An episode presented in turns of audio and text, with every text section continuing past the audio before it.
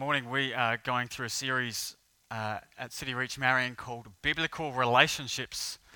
And uh, we've been working our way logically through often how relationships work, uh, covering a whole lot of ground. And today we are looking at parents and children.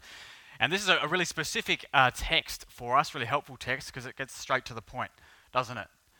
For, and while we may not all be parents, we're all children. So this applies to everyone, you know, sometimes you think this doesn't apply to me, but I hope uh, that you'll be able to see how this definitely applies to you. And uh, just to place us in context, uh, because when we pick up a particular you know, verses in the Bible and, and we look into, we zoom in really tightly on that, we often forget to zoom out a little bit and see, well, what else is going on around here? And this is in a section of teaching through the book of Ephesians, which actually um, covers a whole lot of application on how we are to submit to one another out of reverence for Christ, which is what Ephesians uh, 5:21 says. So God has ordered the world in particular ways, and He's ordered relationships uh, that they should best function in particular ways. This is where we recognize that God is creator and designer. We recognize that our God is not just someone who created the world and sort of set us off on our own devices, uh, because that would be very scary if he did that. But no, God has a keen interest in the world. And he's actually shown us that by sending his own son into the world to become a person. But he also has instruction and clear teaching for how we ought to live in these close relationships. And uh, a few weeks ago, we looked at marriage. Uh, and last week we looked at sex and intimacy and sexuality, and this week uh, we zoom into parents and children. And it's interesting, a, a text is fascinating because uh, it covers both children and parents. Often we just think of, you know, families, parents, and there's lots of books about how to be a good parent. Put a hand up if you've bought a book on parenting before. Good. Yeah, okay, right, because it's difficult. Put a hand up, eh, put your hand up if you've bought a book on how to be a good child. No one's done that. No one's done that, right? But it's right here. In fact, this is the only place, I was reminded earlier, this is the only place in the Bible when children specifically are given an imperative, an instruction. You know, there's stuff that applies to people in general, which applies to children, of course, but specifically for children, this is the place. So, what are we going to look at? Well, we're going to look at three things. Uh, we're going to look at the responsibility uh, that is for both uh, children and parents. We'll see that shortly.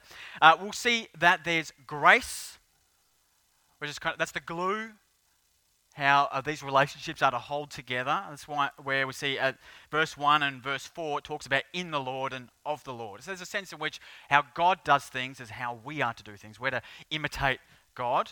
And lastly, and this is uh, one which I think we all know we need, it's grit. Grit, all right? So responsibility, grace, and grit in order to uh, biblically uh, be parents and children under God. All right, so let's have a look. Let's begin with responsibility for children and parents. Now, as I said, this text is very interesting. It has some imperatives for children. And so, whilst we may not all be parents, we are all children. And so, this does apply to all of us. And it says, verse 1 Children, obey your parents in the Lord, for this is right. And then actually quotes uh, the fifth commandment from the Old Testament. It says, uh, in the quotation marks there, verse 2 Honor your father and mother. This is the first commandment with a promise. And then it goes on that you may go well with you and that you may live long in the land. So, this is a consistent uh, thing, actually, throughout the Bible, is that uh, people, children in particular, are to honor their parents. This is something God has established. God has established the family unit. It's His design. It's not just uh, by chance or by accident. It is God's design, and He has it that as it functions well, children would obey their parents. Now, there's a couple of different words used here for how we ought to go about that. One is obey, that is talking about our actions. So, as children, we are to do what our parents tell us to do gee, now that grates instantly against us, right? And we think, well, what are the exceptions to that? I'll get to that in a minute. But the point is, God has so established order in the world, and He has established that within families. Children are to obey their parents in their actions. That is, do what they're told, don't do what we're told. Uh, the second word that's used in terms of a, uh, an action is actually about attitude, actually. It says, honor your parents, honor your father and your mother. And, and that speaks to not just what we do, but how we do it, how we respect and look to those who are in authority, have some sense of authority over us. And what is the uh, reflection on that? Uh, the Apostle Paul says, For this is right. This is right. This is righteous, might be another way to look at it. This is the way that God has so ordered the world that it is good under his design that children would obey and honor their parents. Now, again, conversation I was just having before reflects on the simplicity of this, right? Children aren't given all this complex stuff to do because they are under authority. They are in a place in which their parents are to care for them. Their parents are to be God's stewards over them until they can take up the responsibilities of an adult. This is placing children into uh, God's system. Now, I think most of these things are fairly intuitive to us. But your brain has probably been ticking along going, surely there's some exceptions to this, right?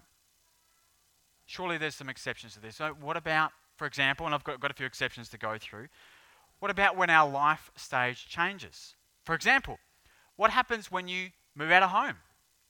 If, if you're a young person and you move out of home or you, be, you, know, you sort of get to the age of 18, which we've said in our culture is when you're an adult, do you have more freedom? Do you have to do exactly what your parents do say all the time? Fair questions, isn't it?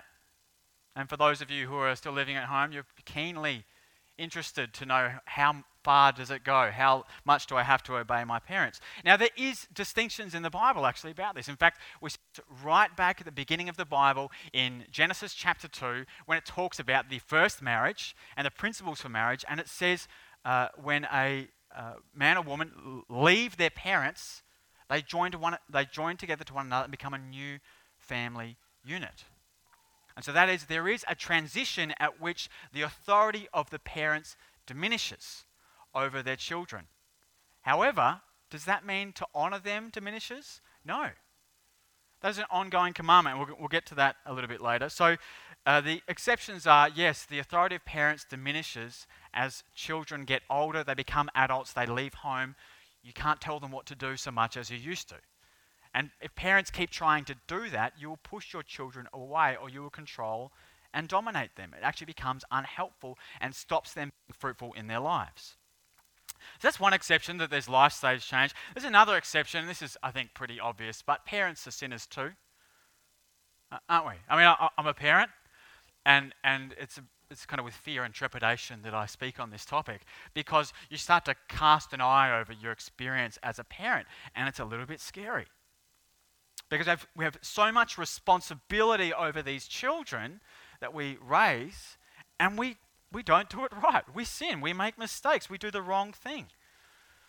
Now, the question is, of course, when you're a child of your parent, how far does your obedience extend to them if they're sinning in the way that they're treating you? Now, I, th- I think it's well put this way if you can't obey, you can always honor your parents.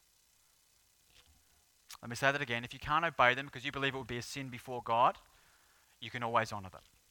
So that means that as you get older and, and you, uh, you know, your uh, intelligence grows and, and your ability to uh, rationally handle things, and you actually realize that sometimes there's a difference between honoring God and honoring your parents, sometimes there's a conflict between those two, you can actually say no to your parents, but you still must honor them you still must honor them. And that's very important for us to see. Uh, I think there's a third kind of place for exceptions, and this is really just a remark on what we're like as people. Our instinct as human beings is to reject authority. So that is probably your first instinct is to go, I don't want to do what my parents say. Even as I become an adult, as I get older and older, and my parents have more, more or less influence on my life, my instinct will be to say no to them. And we must acknowledge that we have an instinct to disobey. We have an instinct to ignore. We have an instinct to rebel against parents. And so we must be careful with that. We must also be careful with the uh, individualistic culture in which we live, which really separates children from responsibility when they're younger. So they almost have no responsibility, which you see is not the case here. Children have responsibility. And then when they're 18, we're just like loaded with an enormous amount of responsibility that's almost too much to bear. And so, like, literally, one day can make all the difference, can't it? Between being 17 and 18 and having, like, you can go to war, you can vote, you know, you, you can make all your own decisions once you're 18, yet before that, you can't do any of those things. Interesting, isn't it? And so, we still need a relationship, God willing, with parents in our lives. Now, I realize that not all of us have parents around. And some of us have very dysfunctional relationships with our parents. Some people haven't had parental figures in our life for a long time. And I'm going to speak to that a little bit later. Because actually, God has uh, so designed His church to be a special family where people can actually receive this kind of care from those who are older than them and this kind of wisdom and responsibility from those that are older than them within the church, which is a wonderful thing. So, yes, children have a responsibility to parents. Yes, there are exceptions or particular circumstances where we need to look at this carefully, but we must see something that I think is just overlooked in general, perhaps not talked about that much, and this is verse 3. And it, and it says, um, referring to the promise, the promise is this, verse 3 that it may go well with you and that you may live long in the land. That is, if children obey their parents, it will go well with them and they will live long in the land. And this is, of course, referring to ancient Israel, and there were promises uh, associated with uh, God's people obeying his commandments and living within uh, the land of Canaan, which became the nation of Israel. But why then is this commandment reiterated with the blessing here? Because it is saying that there is something powerful about when children honor their parents in the way that God has designed, it actually reflects God to the world produces a general good amongst their community. What's the building blocks of community? It is the family. And so if you have people with like Christian people who are reflecting God's good order, that is children obeying their parents and honoring their parents within God's good order, that will reflect well on you. It will reflect well on the world. And it will be this thing that Jesus spoke to us about, which will become like salt and light. That is, the behavior of Christians would be like light in a dark world. And people would see, hey, there's something different. There's something different because these people value order in a particular way. And even when they disagree with their parents, they still want to honor them. Because normally those th- two things don't go together. It will be like salt. That is, as Christian families expose themselves to other families who don't know God in the world, people will see and go, there's something special, there's something good about this. This is God's way of bringing his kingdom to bear on the world through families. There is a blessing for the families. It will go well with them. And I think the point is live long in the land is there's a community aspect to this. God will bless those that obey his commandments. He will bless the people that surround them. That's the idea of being salt and light. You know, salt is a preserving agent. It's been used since ancient times until now. We still use it to preserve and make things better. What's one of God's primary ways of doing that? Through the family unit. Okay, so we've looked at the responsibility of children to parents, and we normally don't talk about that, but it's the text does, so it's important that we do. Now we turn to the responsibility of parents to children. Now, there's this really interesting, uh, and it's really it's one verse which is fascinating, but verse 4, it says, Fathers, do not provoke children to anger, but bring them up in the discipline and instruction of the Lord. Now, uh, this is a really interesting text, firstly, because uh, it's probably referring to both parents when it says fathers. Often in the Bible, we see the masculine uh, pronoun often used, or the term brothers often used when it means men and women. And so, because mothers and fathers are mentioned earlier, it probably refers to both parents, although we must remember that the culture there was more patriarchal. That is, the head of the, the father was the head of the home, and so which you know still can be the case today, of course, and perhaps should be in many uh, instances. Um, but back then, that was kind of the norm. So we need to see it in that context. But we also need to see something which I don't think we understand very well, is that back in that day, this uh, fathers do not provoke your children to anger was totally foreign. Totally foreign.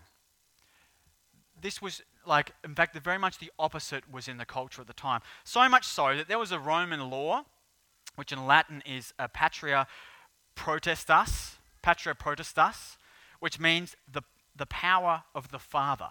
So this was in Roman law. So this was subject to everyone uh, under the Roman Empire, which uh, the church in Ephesus would have been, and of course, pretty much all of the Christian church at that time would have been under the rule of Roman law. And the power of the Father goes like this this is in the encyclopedia. It says, This power meant originally not only that he had control over the persons of his children, amounting even to a right to inflict capital punishment, but that he alone had any rights in private law.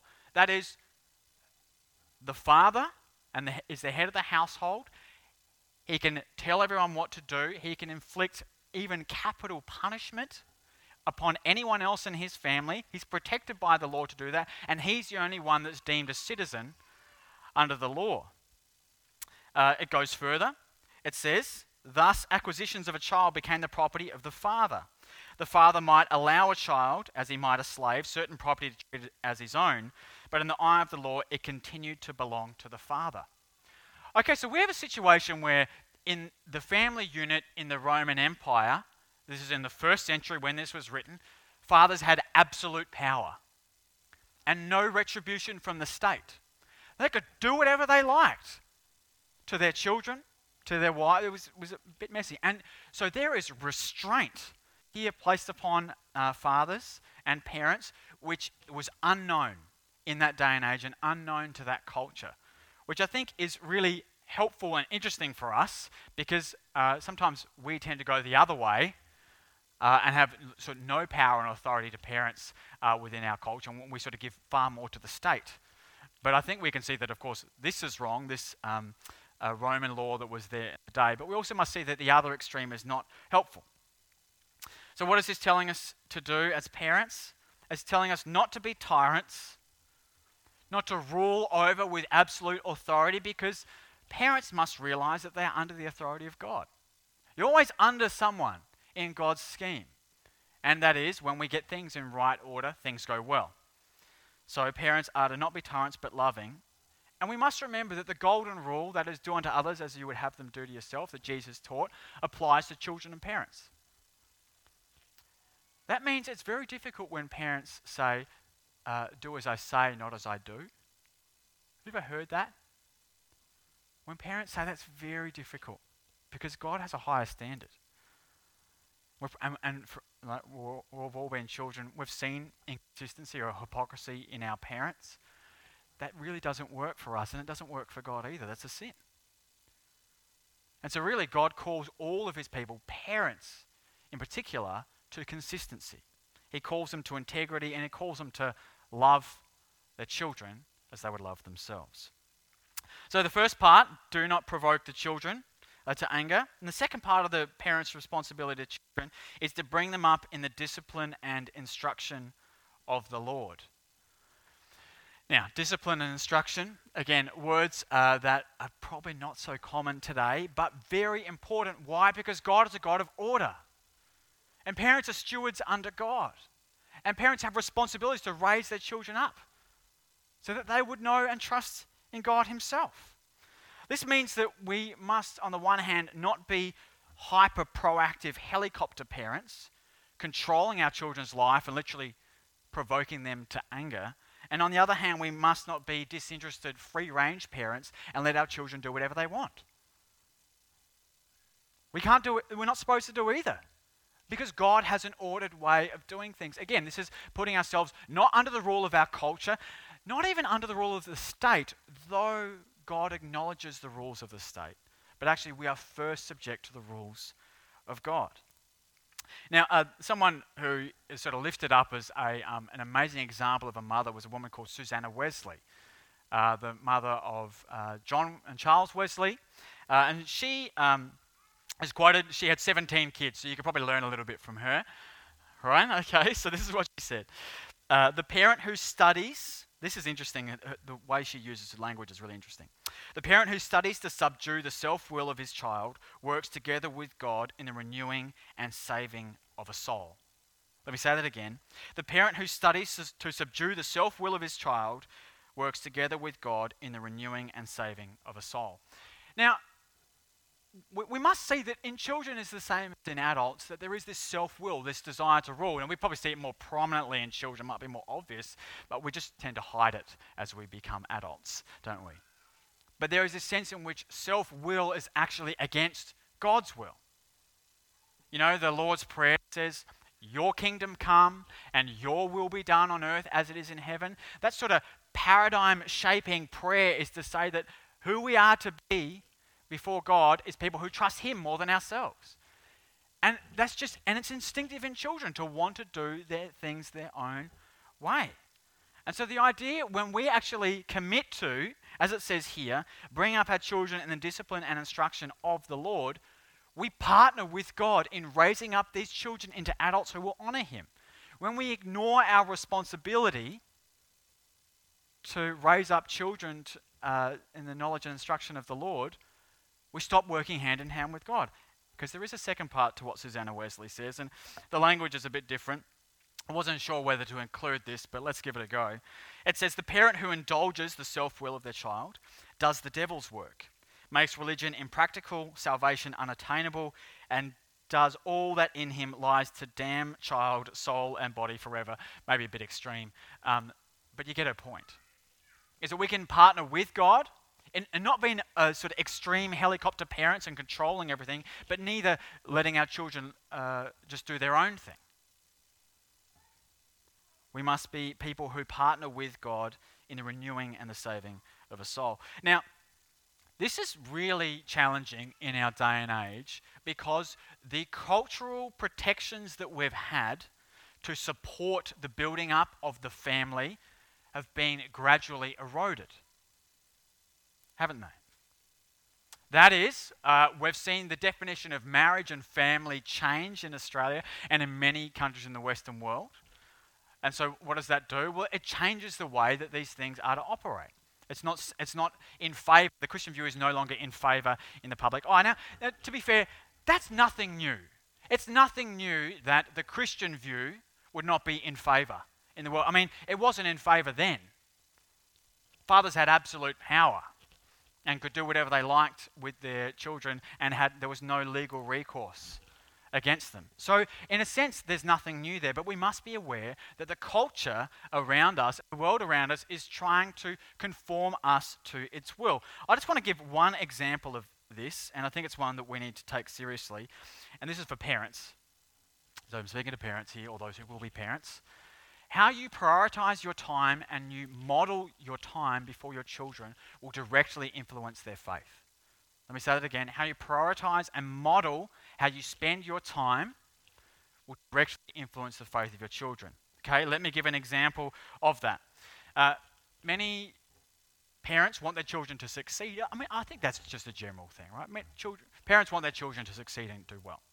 Parents uh, want their children to get a good education. That's one of the things our culture values. That's it's not a bad thing. In fact, Christians invented uh, widespread education. So it's a, it's a Christian thing, and it's sort of been taken on by the state, right? But uh, one of the things that we can do is lift that up so high that we would prefer our children uh, get tutored, get high grades to get ahead, rather than invest in them when with reading the Bible with our children, encourage them to go to church things, or discipling them in the you know, instruction and the knowledge of God. Another one could be sport. Now, this is an interesting one, and I was talking to my wife about this recently. Um, Sunday sport was never a thing in uh, like 50, 60, 70 years ago in Australia. It was, ve- it was almost totally uncommon. Why? Because Christians set aside Sunday for what? Church. Now, that's a reflection of a Christianized society, and uh, that doesn't mean everyone was Christian, but the cultural values lined up with Christian values. And so there was really no competition. There was nothing else to do on a Sunday, so you could, might as well go to church. Now, that's not necessarily a good reason to go to church, but if you're here for that reason, that's good too. Now, now, of course, things have changed, right? And what's happened? Sport on Sunday, work on Sunday. Hey, does anyone remember when the shops weren't open on Sunday? Yeah, it's a thing. Now, what we, what's happening? Well, uh, I think Adelaide's still holding out with our sort of 11 till 5 shopping hours, but the other states have given up on that. Why? Because we don't care about Christian values. We, we don't care about, as a culture and society, about holding things uh, to line up with God's standard. Now, this puts incredible pressure on parents because you, because your children will get paid better on a Sunday, and so it's good for them to work on a Sunday rather than go to church because they'll earn more money, and then it's good for them to, you know, start working. It's good for them to play sport and get ahead in their sport on a Sunday because that's the only time the games are. But if you help your children prioritize working and sport and education above spending time with God and discipling them and being a part of His church, you, and you prioritize those things for them, when they become adults and leave the home, what do you think they're going to prioritize? Education, career, sport. Where's church on that? Fourth? And it will just fall further down the line. And so, parents, what you prioritize, how you spend your time, will directly affect the faith of your children. We must be careful with this because our culture has values that we don't have to take on. You can say no to sport, you can say no to work on Sunday. That's okay. In fact, it's often good. And this grates against our self will, doesn't it? But gee, we have to think about these things because Christians are supposed to be light in a dark world. We need to be very careful with the things that we inhabit from our culture. Okay, I've talked enough about responsibility. Let's move on to grace. Grace. Now, the reason I mentioned grace, as I said earlier, is because there's two uh, references that we need to take on uh, from our text. And it says, Children, obey your parents in the Lord. So we've got that phrase, in the Lord. And then verse 4, bring them up in the discipline and instruction of the Lord. And so there's something about God, there's something about the Lord which we are to take on when it comes to parenting. Uh, a good metaphor which you see consistently in the Bible is that of a cornerstone. A cornerstone, that is the sort of foundation stone, the first stone that is laid in the construction of a building. And when you lay that stone correctly, it, it becomes the datum point. That is, everything else is based upon that stone, that foundation stone. And you, if you build a structure on it, it will be set right. Why? Because everything comes back to its datum point, this corner stone. Now, this metaphor is ascribed to Jesus. And it's saying that if you, you know, uh, base your life on the foundation of Jesus and who he is through faith in him, having him as both Savior and Lord, and if you keep pointing your life back to him, what will happen? Things will be set right. But if, they, but if they're not, if you miss your datum point, if you start building it on top of other things, culture, values, and whatever else, then you will not be able to do it properly. Now, I used to experience this when I, I used to be a landscaper. We used to build walls out of, out of stone. And if we got the first stone right and we based everything off that first stone that was set in the right place, the whole wall would look right. And if we didn't get the foundation right, what would happen? The wall would not stand properly. Now, this is true all the more for parenting. For parenting. Being a Christian parent or child only works if Jesus is our cornerstone, if we are in the Lord or of the Lord. This won't work otherwise. You, you won't be able to pull it off. You can work with all your might to do it, and you will fail unless you are in the Lord or of the Lord. Now, actually, Jesus himself, this is the interesting thing, because when we look at, um, when we think of examples, we don't just need to point to ourselves or good examples of people throughout history. We can point to God himself. Why? Because Jesus was both a, is both the Son of God the Father, but also was a child of human parents. Isn't that incredible? And so we have a wonderful example in Jesus. And we see, uh, particularly in Luke's gospel, that Jesus was submissive to his parents. He did this. He followed the fifth commandment. He honored his father and his mother, which is incredible because surely they should be honoring him as God, and yet Jesus subjected himself to the human institution of the family under, under God's good design. Does that not tell us that if Jesus did it, we ought to do it too? Uh, we see further that uh, Jesus submissive to God the Father. And we, we see that in Jesus' teaching, I mentioned earlier, uh, Matthew chapter 6, the Lord's Prayer. Our Father in heaven, hallowed be your name. Your kingdom come and your will be done on earth as it is in heaven. Jesus is teaching us how to pray. And then Jesus expressed this himself when he was wrestling in agony before he was going to the cross in the Garden of Gethsemane. What did he say? Your will be done, not mine. So Jesus honored his heavenly Father as he calls us to. Now, we see a bit of a difference here. Uh, and this is, I think, instructive for us. Jesus was submissive to his human parents, even though they didn't always know what was going on. Right? Remember the story? Jesus was sort of left behind in Jerusalem. He was probably 12 or 13, just had his bar mitzvah, and he, they found him in the temple. And his parents lost him somehow. And they said, Jesus, wh- where did you go? And Jesus said, Didn't you know that I would be in my father's temple? But it says that Jesus submitted to his parents. And so he honored them, even though that they, he probably knew more than they did uh, far more than they did at that point. So that was a submission under their authority. But then when we get to Jesus under the authority of the Father in the Garden of Gethsemane, it's voluntary. It's voluntary, his honor and obedience to the Father. And this helps us just in thinking through, on the one hand, like how do we relate to our parents when we're children? How do we relate to them when we're adults? But Jesus' voluntary submission to God the Father wasn't like you know, you need to do the dishes or something, or you need to make your bed. Jesus' voluntary submission to the Father was something that would actually cost him greatly, even his own life being uh, crucified on a cross. So we have a wonderful example of Jesus, and when we think about being in the Lord, uh, we must look to the example of Jesus. But we also need to look uh, to the example of God as Father. So we have so much to look to, but we, as parents, then, we need to look to the example of God as Father. Now, C.S. Lewis, uh, in, in, his book, The Problem of Pain, uh, talks about humanity, uh, rather than wanting a heavenly father, we want a heavenly grandfather. And C.S. Lewis buys into the idea that um, the stereotype, if you will, that the difference between grandparents and parents is um, parents sort of will uh, do the discipline as well as the, the, the, care, whereas grandparents generally will not do the discipline and just do the care. Now, that's probably not fair to all the grandparents, but the, the, the way that um, C.S. Lewis describes it is it's this idea that, well, you know, grandparents they just want to be loved by the children. So they'll feed them lollies to get them to do stuff and, uh, you know, pay them off if they're not doing the right thing uh, because they don't have to worry about the discipline because they can hand them back over to their parents. But the parents, will not give them lollies all the time, hopefully, because they know that they're going to pay for that later when the kids are up at 9 o'clock at night, right? That's how it works. Now, the problem with us as people is that we want a heavenly grandfather, not a heavenly father. We want someone who will do our will. Who will give us lollies all the time, who will always give us what we want when we want it, rather than a heavenly father who says, No, you can't have that right now because it's not good for you.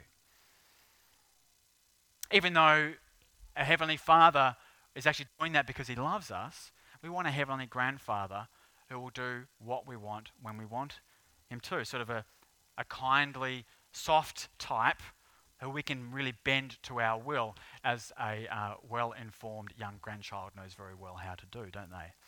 To the grandparents in the room. Okay, so there's a difference there, isn't there? But this tells us something about the fatherhood of God. God is a heavenly father. He does say no to his children, but it is always for their good. The fatherhood of God is a very interesting uh, concept. We don't have heaps of time to get into it, but it is something that we need to recognize. If you are shaped personally by God as Father, then you will be a better parent than you would be otherwise. Far better. If you know God as Father and you recognize yourself as His child, then you'll be a far better parent than you would be otherwise because of his goodness. He's not someone, on the one hand, who's a helicopter and controls our lives. I mean, does God control all of our lives? No, we have free will. Isn't that amazing? He allows us to sin, and yet He creates boundaries around us. Yet He, he says no to us when we ask for things. And yet He permits us when we run astray to have uh, you know, the consequences of our actions. God is a good father. He's someone who we need to take notice of. So when, when Paul says in our text, children obey your parents in the Lord and bring them up in the discipline and instruction of the Lord, we need to think about the Lord when we do that. So let me say this. To be in the Lord and of the Lord for children and parents, we need Christ as both Saviour and Lord. To be in the Lord and of the Lord for children and parents, we need Christ as both Saviour and Lord. Because we have, and this often is because of how we were parented by our parents and the mistakes that they made.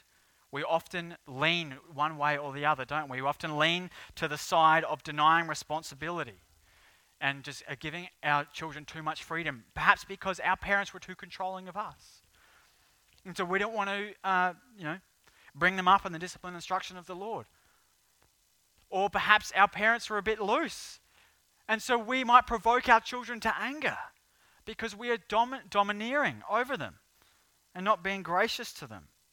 And so we actually need Jesus to save us from this.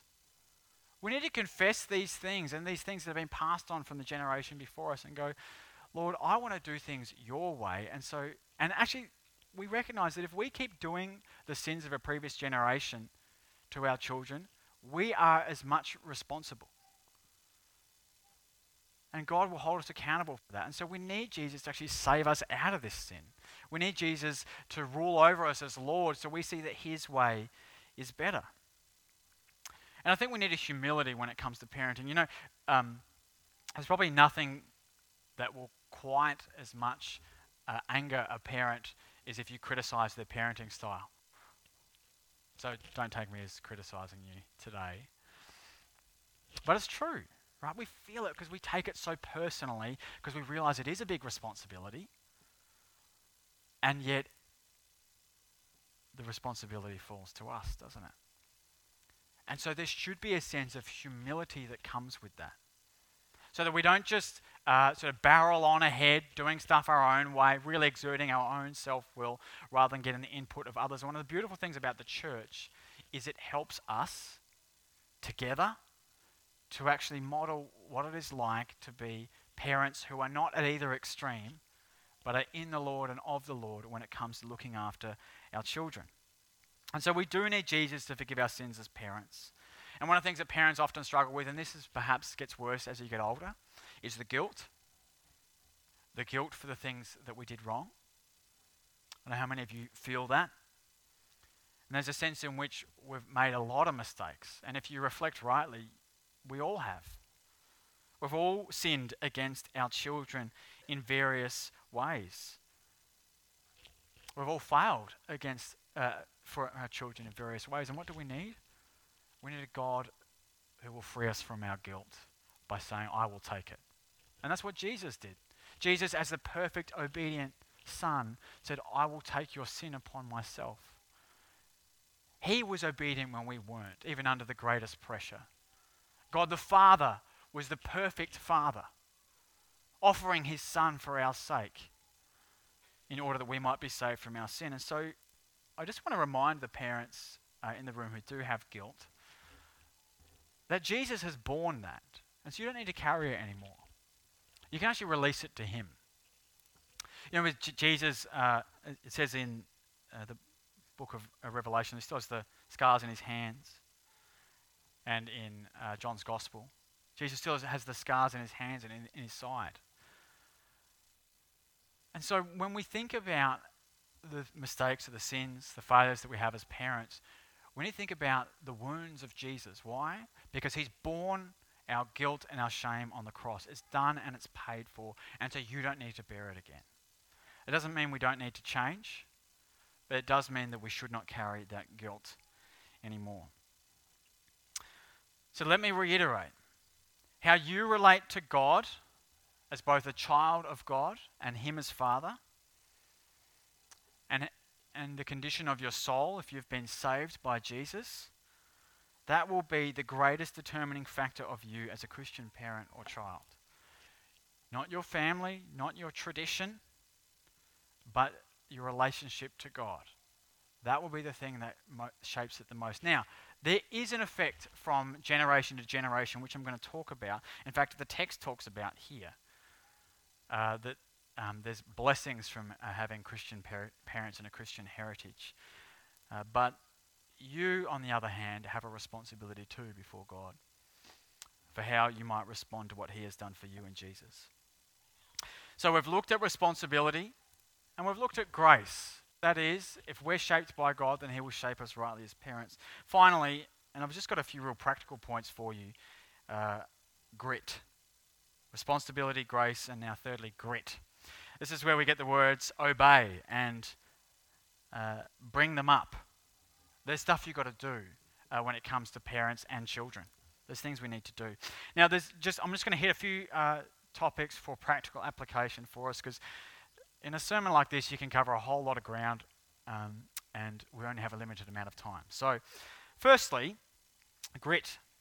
Uh, what sort of things we ought we to do uh, when it comes to uh, being children of our parents? Well, one of the ways that we obey our parents in the Lord and honor our father and mother is care for our parents as they get older. Jesus actually referred to this because uh, there was a practice, um, and particularly said in Matthew 15, there was a practice where um, amongst the religious leaders uh, and the religious elite of the day, they could uh, neglect to look after their parents by saying their possessions were korban or dedicated to God. And so they were essentially giving religious reasons for saying, well, I don't need to care for my elderly parents because uh, all my money's tied up with the church or with the temple. And Jesus said that's not on. He said, You forsake uh, the commandments because of your traditions. So here we, in Jesus' teaching, uh, and also throughout the Bible, we see that children have a responsibility to their parents as they get older. So just as your parents had a responsibility for you, you have a responsibility for your parents as they get older. This is something that God has established. Before He established the welfare system, He established care within the family. This is something that we cannot neglect. Now, let me give an example for you because this is where the pressure heats up a little bit, right? Let's say you've got a, um, a high flying career. Uh, you, you, know, you've uh, succeeded really well. You've maybe in the finance sector, something like that. You've been promoted to a head office in New York and then London, and uh, you get a phone call you know, you're, you're married, but you haven't uh, got any children yourself, and you get a phone call, and it's your mother on the line, and she's sick. She's not well, and, uh, and you're the only child, and she's asking for your help to support her uh, back at home because she can't look after herself anymore. What do you do? Do you continue? Do you go? Well, let's uh, let's sort out care for you on the ground and sort of uh, divest your responsibility through um, the uh, you know, the state, uh, the welfare system, an aged care home, something like that, what do you do? Or do you give up your high flying job for a lower paid job back in Australia? Do you uh, go lower down the rung because you know you won't have as much influence and, and success if you move back home? What do you do? We must think very carefully about this because our culture values career success and financial success far more than caring for elderly, elderly parents, doesn't it? And yet God doesn't. God says, honor your father and your mother. So we must care for our older parents. This is very important. Uh, secondly, this text talks about a generational blessing that comes from a Christian heritage. So there's a generational blessing that comes from a Christian heritage. We see this in verse 3. It says, That it may go well with you and that you may live long in the land. Now there's this idea, and we've actually seen this throughout a Christianized society in years gone by, that when you get generation after generation of Christians, there's an ongoing blessing because the parents are shaped by the gospel and God's word, then the children are shaped by the gospel and God's word, and if they have children, they're shaped by it. And you see, so you see these building blocks. You see that this, this blessing of a family that's shaped by God influences more and more across generation to generation. So it's a very long term view. Now, this is difficult if you're a first generation Christian, isn't it? Because you've got stuff almost hardwired in you that are, and practices that are hardwired in you that are not good.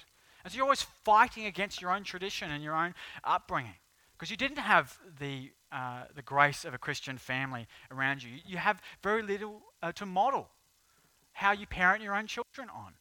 And so this is important for a couple of reasons. One is first generation Christians need a lot of help, right? If, if you're a first generation Christian, you need a lot of help. You need to invite people into your life. You need, you need other people, you need to ask other families, hey, how do you do it?